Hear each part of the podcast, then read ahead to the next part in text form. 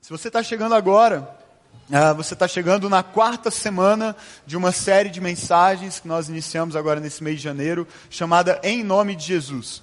E a ideia dessa série é nos fazer pensar, entender que uh, o nome de Jesus é o nome pelo qual devemos viver a nossa vida inteira. Muitos que foram criados no ambiente cristão, que vem de uma tradição é, cristã, se acostumaram a orar, terminando suas orações, dizendo em nome de Jesus, Amém. Na é verdade? E isso é bíblico, nós devemos orar em nome de Jesus, mas na verdade o que a palavra de Deus nos ensina é que não apenas devemos orar em nome de Jesus, mas devemos também falar em nome de Jesus e agir em nome de Jesus. Em resumo, tudo na nossa vida deve ser feito e vivido em nome de Jesus. Ele é a razão de tudo que nós somos e fazemos. E o apóstolo Paulo explica essa ideia na sua carta aos Colossenses, num versículo que tem servido é, de introdução para toda essa série, Colossenses capítulo 3, verso 17. Ele diz assim: Tudo o que fizerem, seja em palavra ou em ação, façam-no em nome do Senhor Jesus, dando por meio dele graças a Deus Pai. Tudo o que fizerem em palavra ou em ação, façam em nome do Senhor Jesus, dando por meio dele graças a Deus Pai. Então nós temos pensado em como viver, é, orar, falar e agir, ou seja, como viver a nossa vida inteira em nome de Jesus. E tem sido é, semanas muito ricas, muito abençoadoras para mim. Ah, na primeira semana, nós pensamos a respeito da ideia de que, no nome de Jesus, nós somos a resposta às necessidades do mundo. Na segunda semana, pensando um pouco mais a respeito da oração, de como o Senhor Jesus nos ensinou a orar naquele texto tão conhecido das Escrituras, conhecido como a oração do Pai Nosso. Nós pensamos a respeito da ideia de que nós somos, em nome de Jesus, espirituais, ou seja, a nossa vida não se limita a essa vida aqui nesse mundo, mas há um Espírito em nós que se comunica com o Espírito de Deus, a palavra de Deus diz que Deus é Espírito, então nós nos conectamos a Ele de forma espiritual e devemos viver como seres espirituais. Na terceira semana, no, último domingo, nós pensamos a respeito da ideia é, do jejum, de como o jejum nos ajuda a nos conectarmos com Deus e de que em nome de Jesus nós somos íntimos de Deus. E hoje nós queremos pensar, avançando nesse estudo, nessas reflexões, sobre a ideia de que em nome de Jesus nós somos ricos. E é muito propício falar a respeito disso hoje, porque começamos uh, aqui com o pastor Gilberto há instantes essa série de reflexões. É, use bem o seu dinheiro, né, num tempo de crise, isso é tão importante na nossa vida. Mas nós queremos pensar além da riqueza financeira, além dos recursos materiais que nós obtemos nesse mundo, a riqueza que vem de Deus, a verdadeira riqueza, os verdadeiros tesouros de Deus para a minha vida, para a sua vida, como nós podemos entendê-los e recebê-los da mão de Deus e aplicá-los de modo responsável, que honre e que glorifique a Deus. E nós estamos fazendo todas essas reflexões a partir do capítulo 6 do Evangelho de Mateus, quando, no contexto ali do sermão, do seu sermão mais famoso, o Sermão da Montanha, ou Sermão do Monte, Jesus ah, nos ensina a viver um estilo de vida completamente contrário à cultura do nosso tempo, à cultura ao nosso redor. Nós vamos avançar na leitura desse, desse capítulo, agora estamos no verso 19 de Mateus capítulo 6, você pode acompanhar a leitura na sua Bíblia ou nos telões. E a palavra de Deus diz assim: Não acumulem para vocês tesouros na terra, onde a traça e a ferrugem destroem, e onde os ladrões arrombam e furtam. Mas acumulem para vocês tesouros no céu, onde a traça e a ferrugem não destroem, e onde os ladrões não arrombam nem furtam. Pois onde estiver o seu tesouro, ali também estará o seu coração. Os olhos são a candeia do corpo. Se os seus olhos forem bons, todo o seu corpo será cheio de luz. Mas se os olhos forem maus, todo o seu corpo será cheio de trevas. Portanto, se a luz que está dentro de você são trevas, que tremendas trevas são. Ninguém pode servir a dois senhores, pois odiará um e amará o outro, ou se dedicará a um e desprezará o outro. Vocês não podem servir a Deus e ao dinheiro. Interessante como Jesus não nos deixa espaço para ficarmos indiferentes a esse ensino. Ele requer de nós um posicionamento, uma resposta. Ele é contundente nesse ensino a respeito do lugar que o dinheiro, e mais do que o dinheiro apenas, mas a, as riquezas, os bens, a, aquilo que nós consideramos o nosso tesouro, o lugar que essas coisas que buscamos tanto, nos esforçamos tanto para obter nessa vida, o lugar que isso às vezes ocupa no nosso coração, um lugar indevido, excessivo, e que nos impede de receber os verdadeiros tesouros que Deus tem para nós, os tesouros do céu. E sabe, nós quando focamos a nossa vida, o nosso trabalho para obter as coisas desse mundo, dessa vida, da terra, sabe, é, é, como se nós estivéssemos cavando em busca de um tesouro. Eu não tenho muita habilidade com isso daqui, então é, se acontecer algum acidente, o pessoal da primeira fileira está cuidado, tá? Mas estava na minha casa, mas obviamente não é meu. Então, é, mas qual é a ideia? É que muitas vezes eu e você estamos tão entretidos, tão dedicados a obter as coisas desse mundo, a trabalhar, a obter títulos, a obter status, posição, é, dinheiro, reconhecimento, fama, fazer viagens que não fizemos ainda, uma casa maior, um carro melhor. Nós estamos o tempo todo cavando, e cavando e buscando desenterrar dessa vida, desse mundo, dessa terra, os tesouros que nós achamos que nos trarão satisfação, felicidade, plenitude. O problema disso é que enquanto nós buscamos os tesouros da terra, nós estamos com o olhar sempre voltado para onde? Para a terra, para baixo. A nossa perspectiva é limitada, o nosso olhar é limitado, é pequeno, porque nós estamos aqui nos esforçando e trabalhando e tudo que nós conseguimos enxergar é aquilo que para nós naquele momento parece ter muito valor, parece ser tudo que a nossa alma anseia, mas que quando nós obtemos, imediatamente parece que perde a graça. Você já viu como às vezes nós buscamos tanto alguma coisa e no momento em que nós obtemos aquilo, não tem graça mais? O celular novo, você tirou da caixinha, parece que ele já nem é tão bonito mais.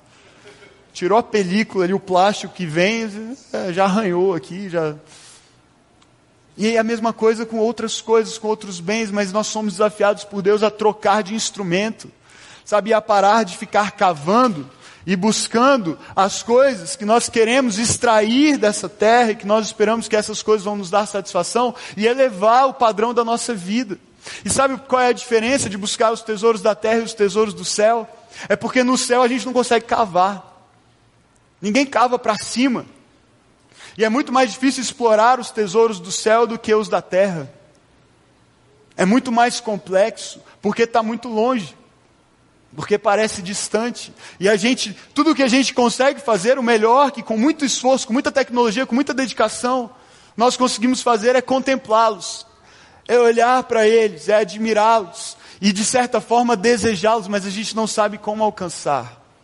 Tem uma música que a gente sempre canta aqui na igreja que diz que nós tocamos o céu quando nos prostramos a Deus. E essa música começa dizendo que, é, um, com uma pergunta: o que existe além do céu? Tão alto para conquistar, tão alto que eu não consigo atingir, tão alto que eu mal consigo contemplar. Mas nós ouvimos nessa manhã, no momento aqui é, do, ensino, é, do, do ensino a respeito de como usarmos bem nosso dinheiro, que o pastor Gilberto nos trouxe, que a maior necessidade que eu e você temos, a maior de todas, mais do que qualquer bem, tesouro, dinheiro, a maior necessidade que o ser humano tem é aprender a receber de Jesus. Receber de quem Ele é, e dos verdadeiros tesouros que Ele tem para mim e para você. Nosso desafio para você nessa manhã é elevar o padrão da sua vida, tirar os olhos do que é humano, do que é terreno, do que é passageiro e colocar os olhos naquilo que tem valor eterno. Elevar o padrão da sua vida. Vamos voltar à passagem, ao ensino de Jesus. Ele diz a partir do verso 19: Não acumulem tesouros para vocês na terra, onde a traça e a ferrugem destroem, onde os ladrões arrombam e furtam mas acumulem para vocês tesouros no céu, onde a traça e a ferrugem não destroem, e onde os ladrões não arrombam, nem furtam. Pois onde estiver o seu tesouro, aí também estará o seu coração. E a primeira atitude que nós precisamos tomar para elevar o padrão da nossa vida é elevar o padrão das nossas metas. Eleve o padrão das suas metas, das coisas que você busca. O que você tem buscado? Quais têm sido as suas expectativas, os seus desejos? Até mesmo na sua vida de oração, porque nós temos falado em orar, falar e agir em nome de Jesus. Então, a respeito do que você ora mais? Porque sabe, aquilo que tem mais valor para nós costuma ocupar mais tempo na nossa oração. Comece a reparar quais são os principais assuntos, os mais recorrentes, ou aqueles que é, consomem mais do seu tempo em oração com Deus. Geralmente, geralmente, Muitos de nós gastamos muito tempo pedindo as coisas que nós queremos. Senhor, faz isso por mim, me dá esse emprego, me dá essa promoção, abre essa porta, cura essa doença, faz aquilo. E não há nada de errado em pedir a Deus, porque você tem um pai que te ama. Conhece o seu coração e as suas necessidades, tem prazer em ouvir sua oração, mas o problema é a motivação com a qual pedimos. Muitas vezes é para acumular, muitas vezes é para extrair as coisas dessa vida, enquanto o que Ele tem para nos dar é infinitamente superior. Então, nós precisamos estabelecer metas mais elevadas, alvos mais elevados. Até mesmo uma atitude aparentemente espiritual pode ser feita com motivação carnal. Até a nossa oração pode ser feita de forma que o que nós efetivamente estamos buscando de Deus são coisas que o nosso coração deseja, mas que não agradam a Deus. Que talvez vão até nos levar para longe dele. Tiago diz na sua carta: vocês cobiçam coisas e não as têm, matam e invejam, mas não conseguem obter o que desejam. Vocês vivem a lutar e fazer guerras, não têm porque não pedem, e quando pedem, não recebem porque pedem por motivos errados, para gastarem seus próprios prazeres. Qual tem sido a sua motivação? Que tipo de tesouro você tem buscado? Quais são as metas que você tem estabelecido para a sua vida, seja para a sua vida financeira, familiar, espiritual? Elas têm a ver com a terra ou têm a ver com o céu? Elas têm a ver com aqui agora ou com a eternidade? C.S. Lewis disse: tudo que não é eterno é eternamente inútil. Tudo que não é eterno é eternamente inútil. Eu não quero viver uma vida inútil. Eu não quero, como disse Salomão, viver a vida correndo atrás do vento. Porque é isso que o dinheiro é. É isso que as riquezas são. Correr atrás do vento. Você tem, você tem, você tem, e você acha que sempre precisa ter mais para se sentir melhor, para se sentir satisfeito. E nada é capaz de satisfazer, porque a nossa satisfação está exclusivamente em Jesus Cristo. Amém? Ele é a nossa satisfação. Em segundo lugar, eleve também o padrão dos seus resultados do efeito que a sua vida produz, ou deve produzir na vida das pessoas. O texto segue, Jesus diz assim: os olhos são a candeia do corpo. Se os seus olhos forem bons, todo o seu corpo será cheio de luz. Mas se os seus olhos forem maus, todo o seu corpo será cheio de trevas. Portanto, se a luz que está dentro de você são trevas, que tremendas trevas são. E aqui nós queremos pensar um pouco a respeito do que serve de alimento para a nossa alma, do que serve de alimento para o nosso coração, porque inevitavelmente aquilo que você consome, aquilo do que você se alimenta, vai se refletir naquilo que você comunica. E se nós devemos falar também em nome de Jesus, a nossa comunicação, a nossa expressão para o mundo, a maneira como a nossa vida é observada e percebida pelas pessoas, precisa refletir Jesus precisa apontar para quem ele é. E Jesus mostra, de forma bem é, ilustrativa, essa figura do, do, olho como a candeia do corpo, dos olhos como a candeia do corpo. Ele diz assim: se os seus olhos forem luz, todo o seu corpo será luz. Se os seus olhos forem trevas, todo o seu corpo será trevas. Em outras palavras, o que ele está dizendo é: aquilo que ganha a sua atenção, ganha você. Se os seus olhos estão o tempo todo voltados para o que é mal, para a iniquidade, para o pecado, para a corrupção, para a pornografia, o que você acha que vai ser expressado com a sua vida?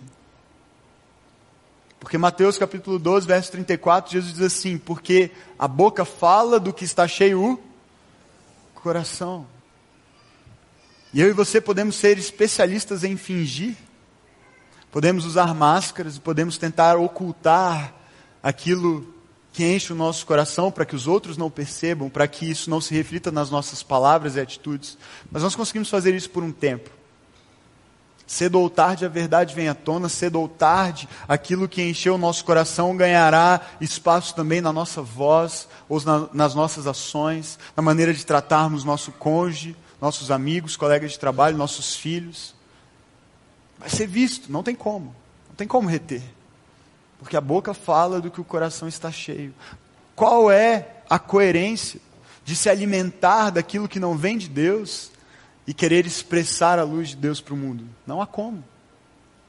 Nós precisamos nos alimentar das verdades espirituais, nós precisamos nos alimentar de um relacionamento vivo e verdadeiro com Jesus, porque é isso que queremos expressar. Foi essa missão que Ele nos deu.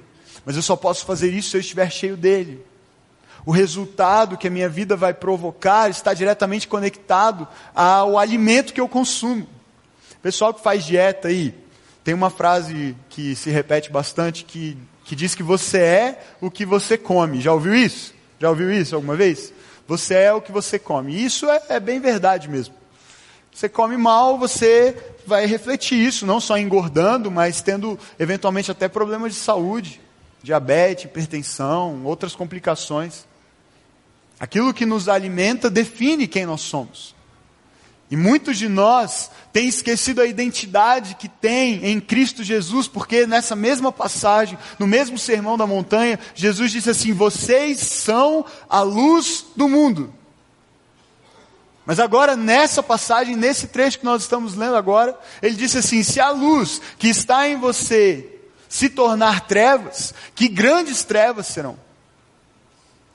E enquanto a nossa identidade não é definida pelas coisas que fazemos, é bem verdade também que ela vai ficar extremamente ofuscada pelas coisas que fazemos, se as coisas que fazemos não refletem quem nós somos.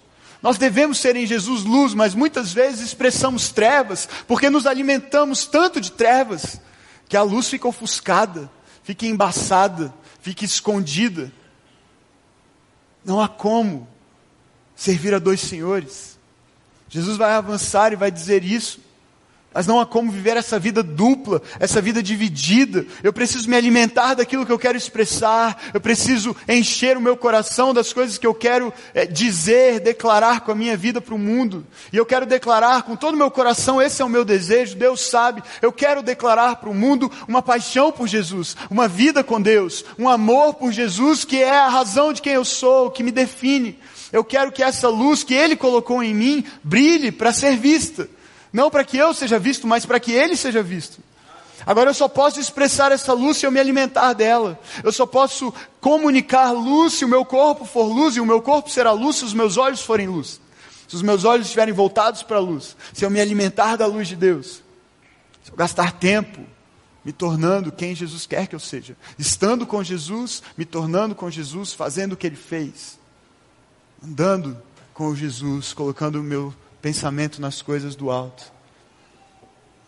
E em terceiro lugar, além de elevar o padrão das nossas metas, além de elevar o padrão dos nossos resultados, nós somos desafiados por Deus essa manhã a elevar o padrão também das nossas escolhas. Porque não basta ter metas elevadas, não basta esperar produzir resultados elevados se nós não mudarmos as nossas atitudes e elevarmos o padrão das nossas escolhas.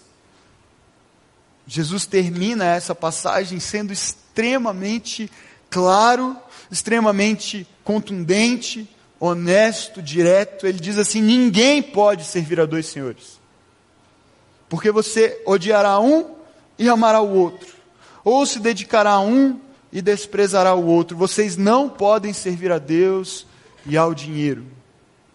E ele faz essa contraposição por saber o risco que eu e você corremos, especialmente em tempos de crise como esse. O risco que eu e você corremos de colocar o dinheiro numa posição indevida no nosso coração. A sedução que ele exerce, o tempo que nós gastamos correndo atrás dele. Nós vivemos em função de ter, de acumular, para pagar, para comprar, para consumir. E consumimos sem é, é, nos saciarmos. Porque não é no consumo que, que encontraremos satisfação. Então Jesus está nos alertando, dizendo: ninguém pode servir a dois senhores. Você já experimentou, ah, no, talvez no seu ambiente de trabalho, a, a situação de você temporariamente, pelo menos, ter dois chefes diferentes? Ou de não saber direito quem é o seu chefe? E aí uma pessoa vem e fala, faz isso. Aí o outro vem e fala, não, faz isso. Não, prioriza esse trabalho. Não, agora você prioriza esse trabalho. E você fica que nem uma barata tonta, né?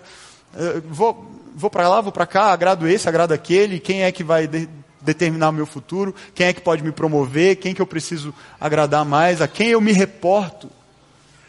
É uma situação confusa, você acaba não fazendo nenhuma coisa nem outra direito. E Jesus está dizendo: alguém vai controlar o seu coração. Alguém vai exercer esse domínio, esse controle, alguém vai dar a direção da sua vida. E só pode ser uma pessoa, você precisa escolher. Ele personifica o dinheiro, coloca o dinheiro como se fosse um Deus, porque ele sabe que é isso que às vezes ele é para nós. É como um Deus que nós adoramos, que nós idolatramos. Construímos um altar do nosso coração para ele na espera de receber dele a satisfação que buscamos, mas ele está dizendo: você só pode servir a um Senhor. E você tem que escolher. Eles são incompatíveis, eles são excludentes.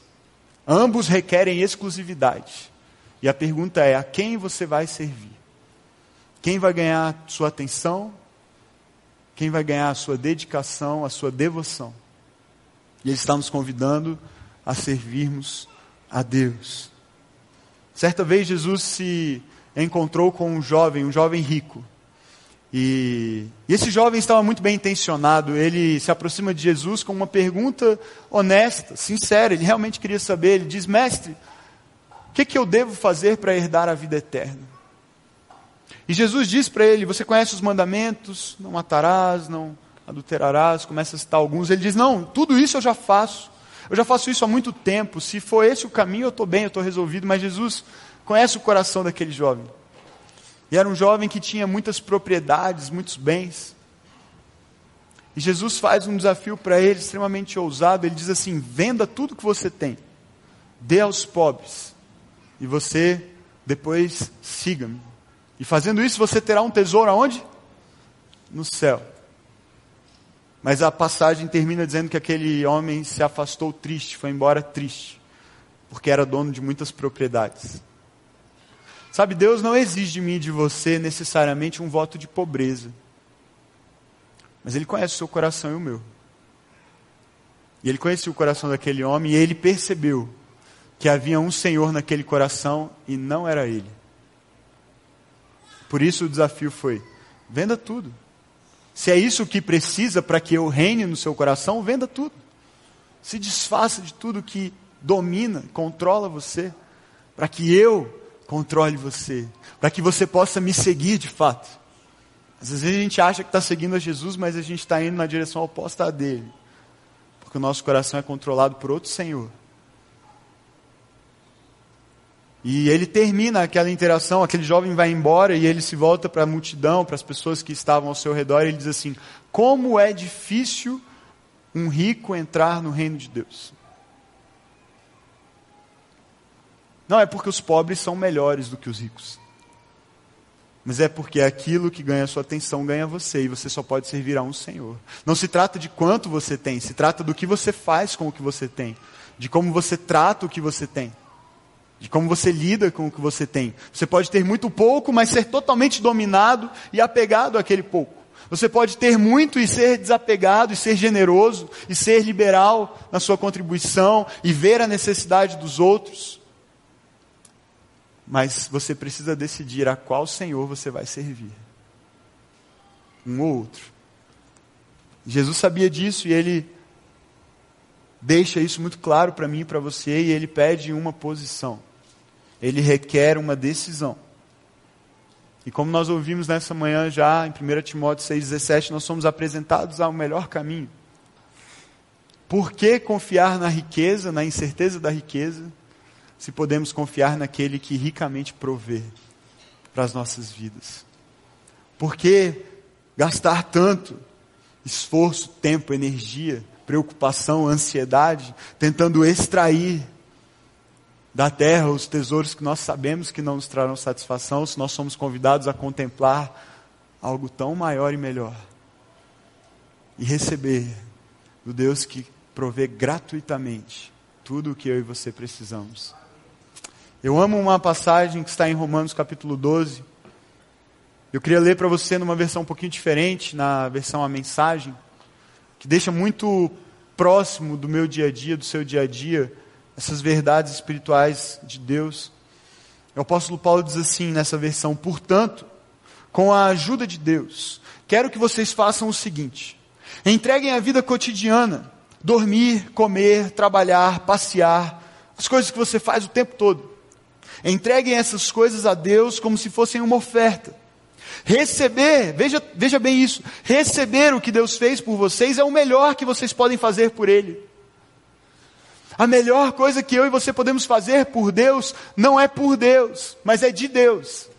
O melhor que nós podemos fazer para Deus não é dar coisas para Ele, não é acumular muitas coisas aqui nesse mundo e, de certa forma, devolver isso para Ele. Não, Ele não precisa de nada. A melhor coisa que eu e você podemos fazer de, é, em relação a Deus é receber, é confiar, é descansar na provisão, no sustento de um Deus que nunca falha. Não há por que temer. Basta confiar e receber das mãos dele. Melhor coisa que vocês podem fazer por ele é receber o que ele fez por vocês. E ele deu Jesus por nós. E aquele que não poupou seu próprio filho, porventura não nos dará juntamente com ele de graça todas as coisas, diz a palavra. Em vez disso, aliás, não se ajustem demais à sua cultura, a ponto de não poderem pensar mais. Em vez disso, concentrem a atenção em Deus. Vocês serão mudados de dentro para fora. Descubram o que Ele quer de vocês e tratem de atendê-lo. E aí veja bem o que ele diz agora. Diferentemente da cultura dominante, que sempre os arrasta para baixo, ao nível da imaturidade, Deus extrai o melhor de vocês e desenvolve em vocês uma verdadeira maturidade. Ou seja, o apóstolo Paulo está nos dizendo que verdadeira maturidade aos olhos de Deus está em tirar o olhar das coisas, é, das coisas que nos fazem olhar para baixo, tirar o foco das coisas terrenas, para conseguir receber o que vem de Deus. Ele diz: a nossa cultura dominante sempre nos arrasta para baixo, a desejar o que é daqui, a colocar o pé no chão e os olhos no chão e trabalhar para extrair dessa vida o máximo que se puder, mas Deus está propondo para mim e para você nessa manhã um padrão de vida mais excelente, mais elevado, em que os nossos olhos não estão voltados para a terra, mas para o céu, dizendo: Senhor, e agora? O que, que o Senhor vai fazer?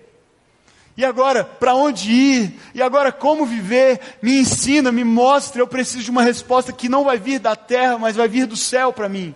E que seja feita na terra a tua vontade, como já é feita no céu desejar viver um padrão mais elevado. E eu quero te desafiar nessa semana a colocar isso em prática na sua vida.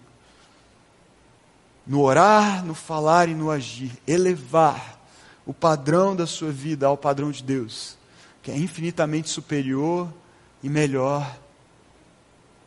E é o único caminho para encontrar verdadeira satisfação. Eu quero orar por você. Feche seus olhos, por favor.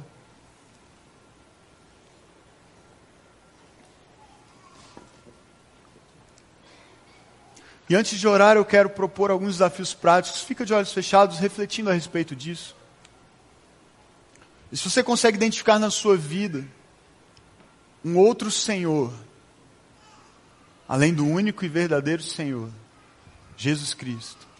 Se há algo, seja o que for, não só dinheiro, de repente você diz, ah, pastor, é, eu não tenho problema com dinheiro, eu não, não sou avarento, eu não sou soberbo, eu não sou apegado, aos bens materiais. Eu, na verdade, sou bem generoso, eu, eu ajudo pessoas, projetos, eu invisto no reino de Deus.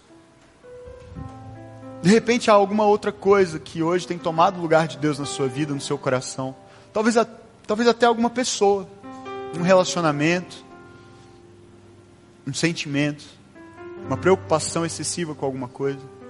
Quero te convidar nessa manhã a render o senhorio exclusivo da sua vida a Jesus e deixar que a sua vida seja vivida totalmente em nome dEle, para a glória dEle.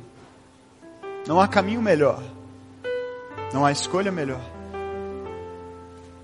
Quando você orar essa semana, meu desafio para você é invir, inverta a ordem de prioridades na sua lista de oração. Comece a reparar se de repente nas suas orações há muitos, muitos pedidos focados só em você. Joga isso para o final da lista. Não precisa parar de pedir porque você tem um pai que te ama e tem prazer em ouvir e atender a sua oração.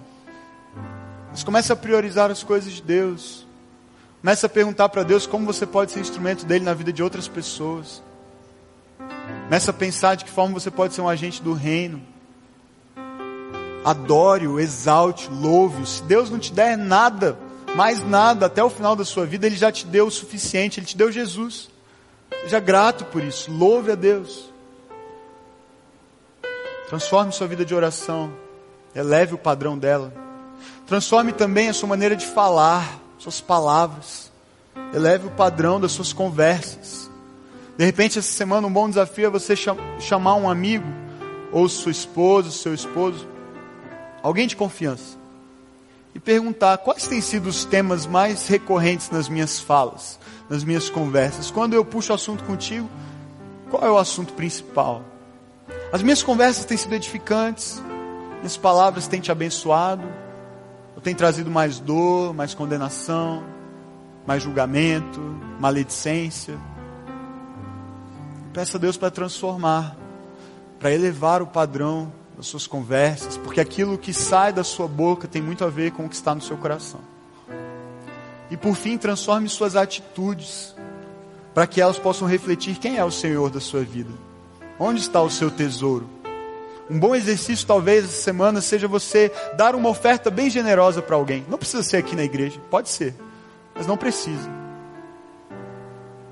Mas de repente, para você testar se o dinheiro tem tomado um lugar excessivo no seu coração, abra mão dele. Dê algo a alguém que você não planejou, que você não se preparou para fazer, mas como uma declaração de fé. Não seja irresponsável, não coloque sua família em risco, mas ore, peça direção a Deus e seja generoso, além do que é normal.